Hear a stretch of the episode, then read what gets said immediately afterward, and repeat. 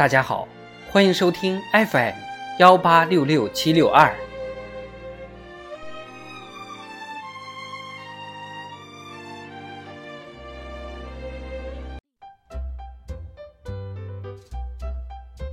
智慧人生，帮你开启生活的另一面。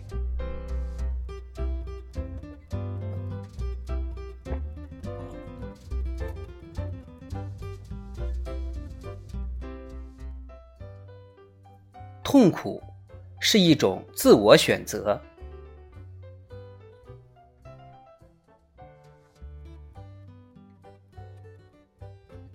无论我们遭遇过何种打击，无论个人愿意与否，选择的权利一直都在我们手中。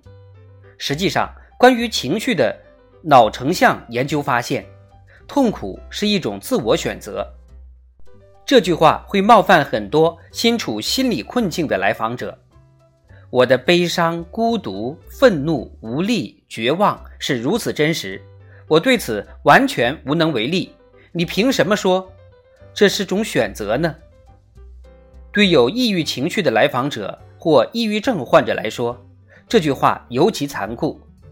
他们可能会强烈质疑：你是在攻击我们吗？你认为是我们自己主动选择了抑郁？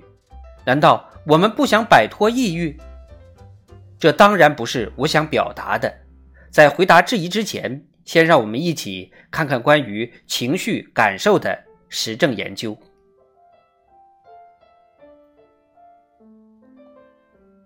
巴雷特博士是美国东北大学一位杰出的心理学教授，在将近三十年的时间里。他一直从事情绪领域的研究，在扫描过数百个大脑、分析过涉及数千名实验对象的数百篇生理研究，探讨过几乎每一篇与情绪有关的大脑成像研究后，他在自己的新书《情绪如何产生》中提出一个全新的研究结论：我们的情绪并非天生。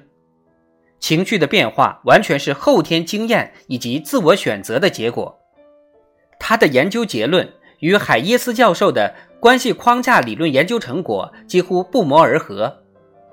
痛苦源于个人经验，源于我们的知识构建模式。举例来说，当我们准备在一个重要的比赛中上场时，可能会心跳加速、肌肉紧绷、手心出汗。胃肠也可能开始搅动。此时，如果我们有焦虑发作的经验，可能会想：糟了，我感到非常紧张，我又焦虑发作了，而这会搞砸比赛的。然后，我们真的会开始焦虑，并出现与之吻合的多种反应。但同样的身体感受可以有不同的解读。譬如手心出汗，其原始的适应功能包括紧握武器。或抓紧树干，以便更好的战斗或迅速躲避可能的危险。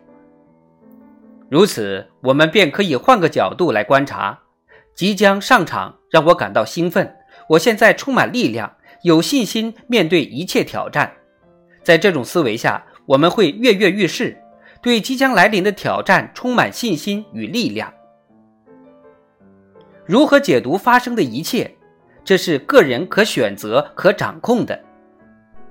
在这种选择之后，我们的感受会随之发生变化。所以，感受不是天生的，它是我们的选择所制造的。巴雷特的研究显示，当身体出现这些变化时，如果学生能习惯性的制造出充满力量的决心，而非焦虑时，他们的考试表现会更好。回到来访者可能会有的质疑问题上，痛苦是一种自我选择。这句话并非攻击，它只是一种提醒。我们一直拥有生活的选择权，哪怕是在困境中，依然可以通过有效的练习，让自己更有智慧面对各种挑战。但是，要接受我能选择并掌控自己的生活这一信念。对很多来访者并不容易，因为意愿、选择、掌控不仅意味着希望，更意味着责任。对很多人来说，希望、责任都是危险的，尤其是责任，它们可能意味着新的伤害。